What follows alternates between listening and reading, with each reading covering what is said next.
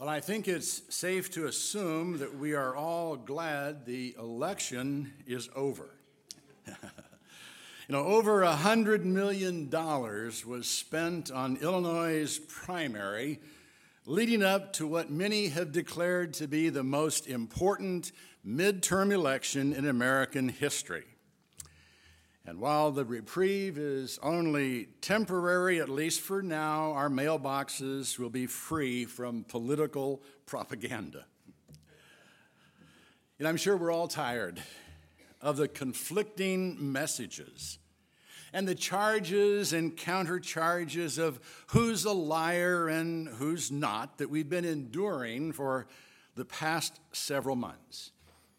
And it is hard to know what to believe and who to believe in when conflicting voices are shouting all around us. Just when we think we've got it all settled, we hear something new that makes us question our conclusion, so we struggle, trying to make informed decisions on matters that are very important. And when the stakes are high, decisions are hard to make. But as high as the stakes might be for the 2022 midterm, they pale in comparison to what was at stake 2,000 years ago in Jerusalem.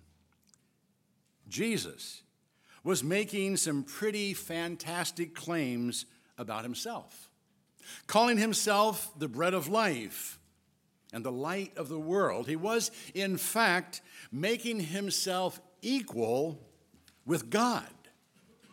Now, his miracles certainly made those claims feasible to some, and they were starting to believe in him.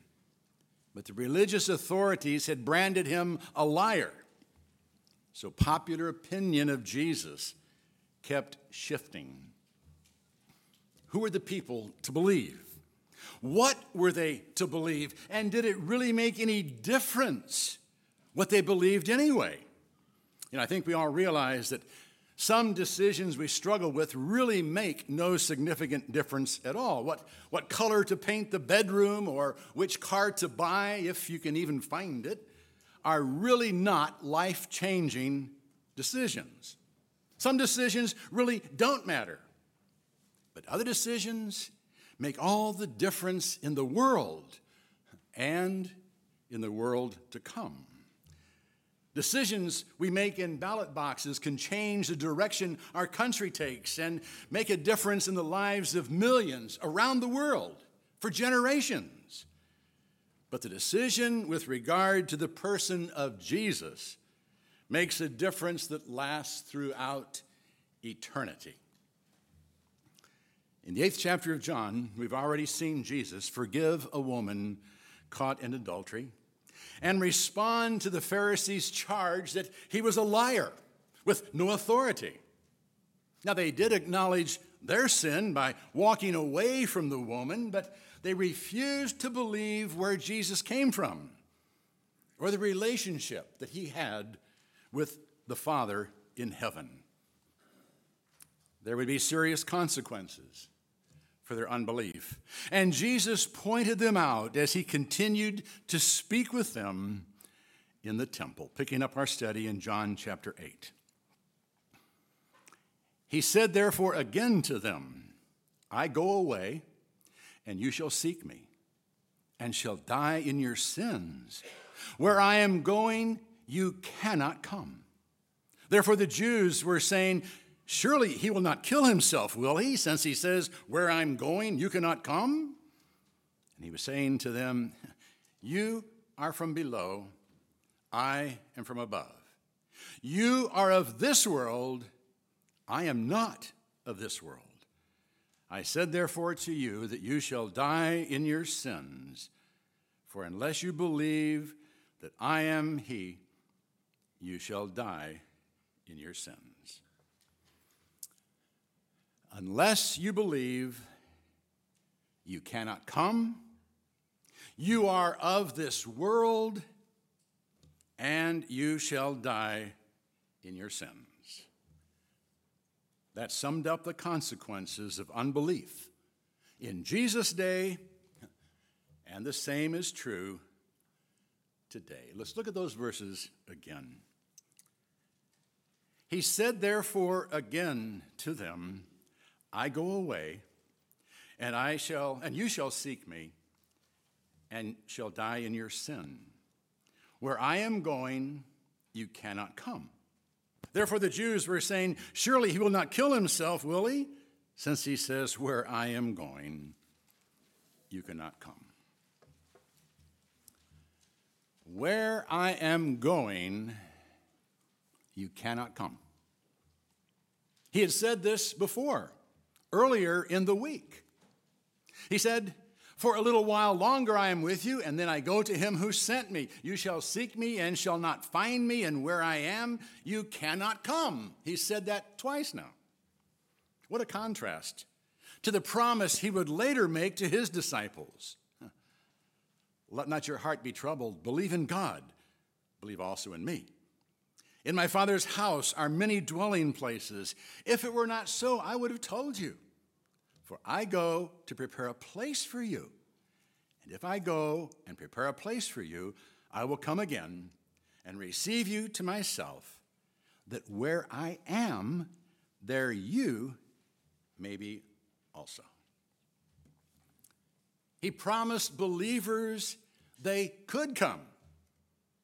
He told unbelievers they could not come. Back in the seventh chapter, the unbelieving Jews responded to Jesus' statement by suggesting he was planning to leave the country and that he would seek a more receptive audience by teaching Greeks.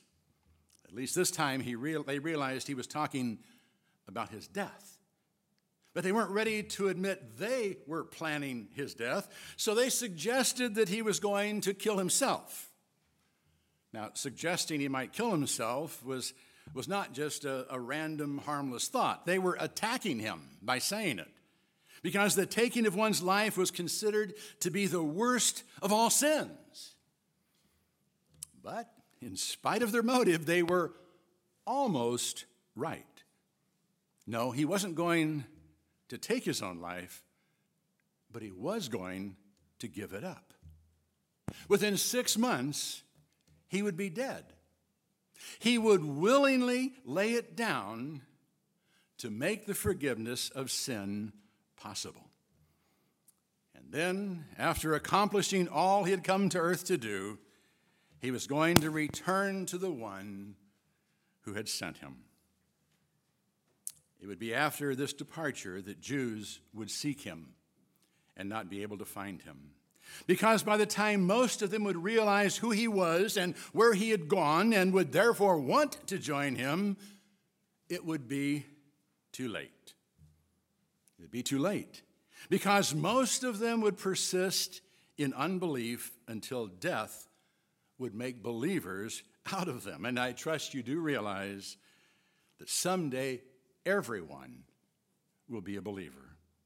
The day is coming when every knee will bow before him and every tongue will confess that Jesus Christ is Lord. But if that day comes after you die in your sin, it will be too late. Well, Jesus knew that that day would come too late for these hardened religious hypocrites. They pretended to be a part of the kingdom of God, but in reality, they were of this world. And he was saying to them, You are from below, I am from above. You are of this world, and I am not of this world. Now, there's a big difference between being in the world and being of the world. You know, God has placed us in the world, He created it for us. And He expects us to serve Him in this world, but He does not want us to become worldly. As J.B. Phillips put it when paraphrasing Romans 12 2, we must not allow the world to squeeze us into its mold. And the world has always tried to do just that. You know, I shared several thoughts from Alistair Begg's wonderful little book, Brave by Faith, in last week's church paper. I'm going to do so again this morning. Alistair was a pastor in Scotland before coming to the Parkside Church in Cleveland, Ohio, nearly 40 years ago, and has noticed some fundamental changes that have taken place in culture and the church since then. And as he notes in his book, he's not the only one to do so. Quoting Tim Keller, he writes We are entering a new era in which there is not only no social benefit to being Christians, but an actual social cost. In many places, culture is becoming increasingly hostile toward faith, and beliefs in God, truth, sin, and the afterlife are disappearing in more and more people. Now, culture is producing people for whom Christianity is not only offensive, but incomprehensible. They don't understand. And this is nothing new. Nothing new. For as we noted in our Bible study last year, and Alistair focuses on in, in his book, Daniel and his friends faced similar challenges when taken captives by Nebuchadnezzar. Again, reading from Alistair. Daniel and his friends had grown up in the promised land in Judah. As young men, they found themselves being dragged into exile, far away from the society they had known, into a city that neither knew of, nor cared about, nor was impressed by their faith or their lives. Daniel would live in Babylon from his late teens or early 20s until he was in his 80s or 90s. Most likely he died there.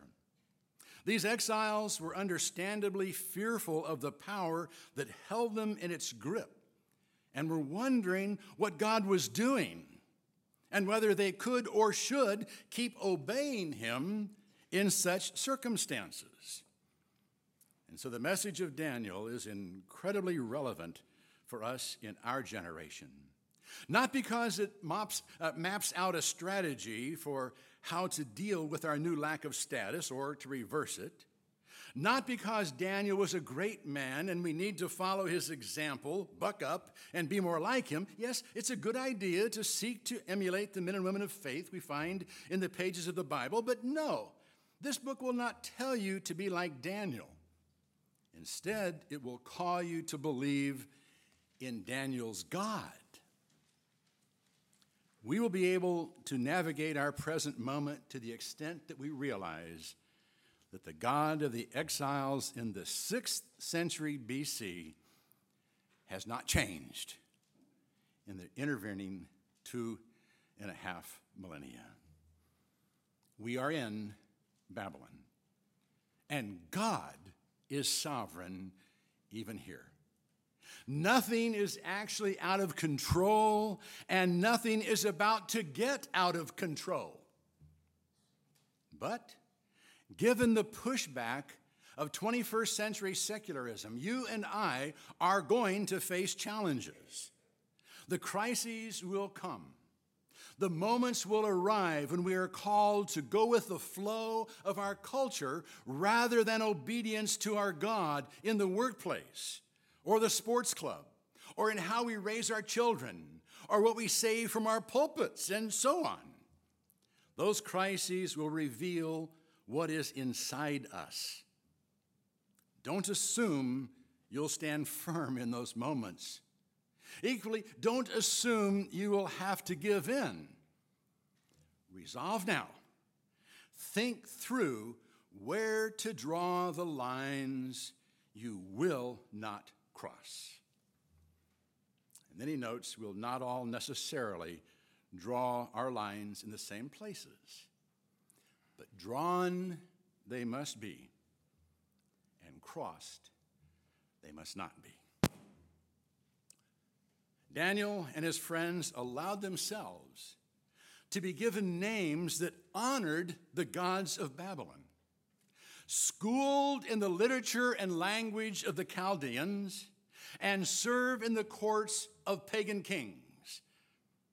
But they drew the line on what they would eat.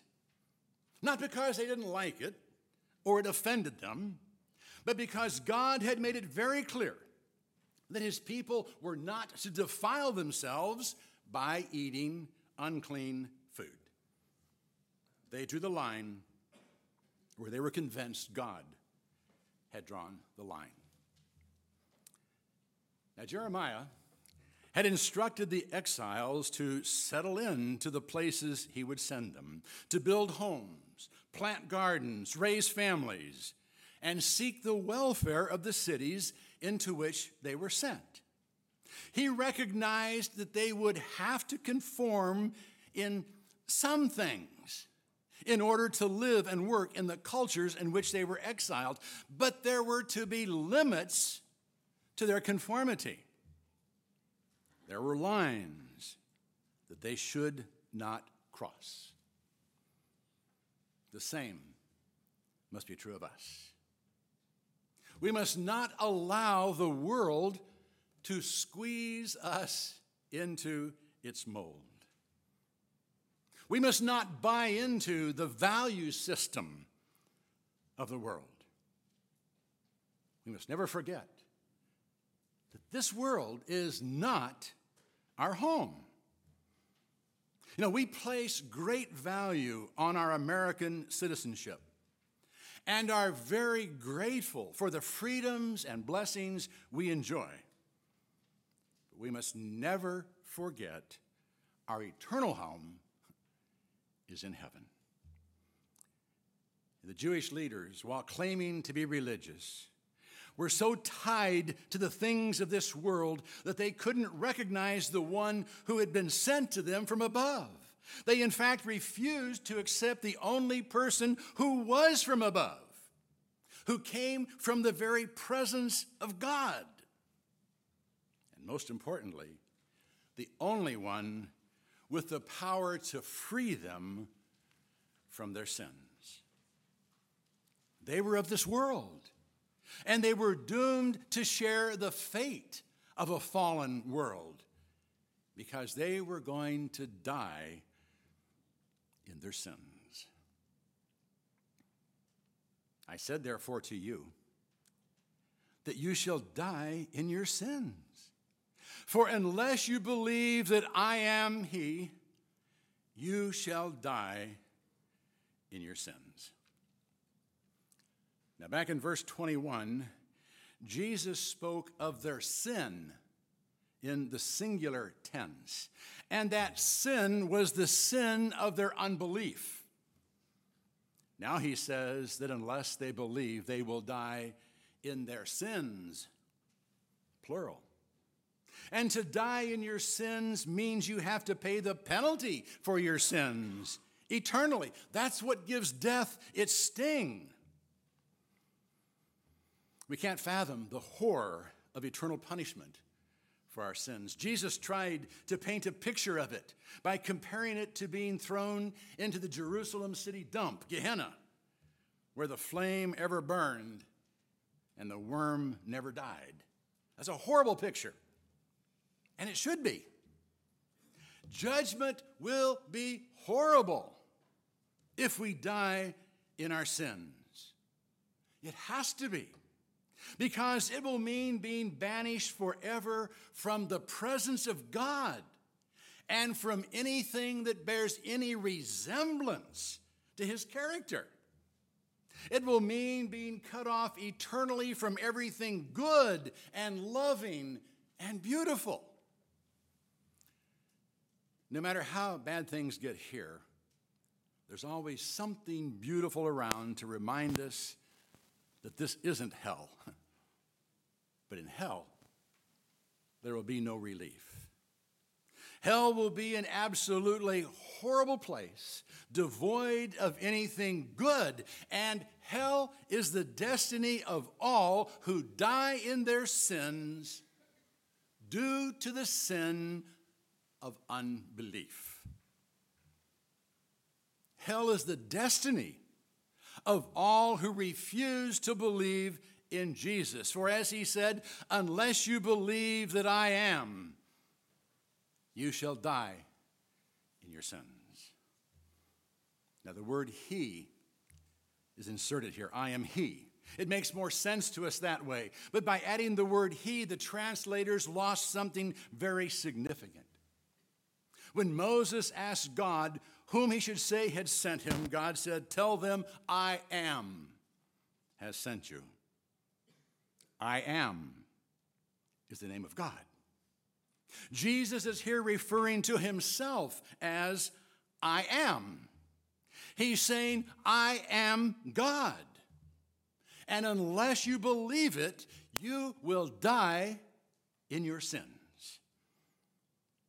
If we would be saved from the penalty of our sins, we must believe that Jesus is I am. To die in our sins is to face what the writer of Hebrews calls the certain terrifying expectation of judgment. And it's impossible to rest in peace in death if you die without Christ. Don't ever assure someone that a departed loved one is at peace unless you know of his or her faith in Christ. Because to die without him is to die in your sins. And to die in your sins is to die condemned to hell. That's where the unbelieving Jews were headed.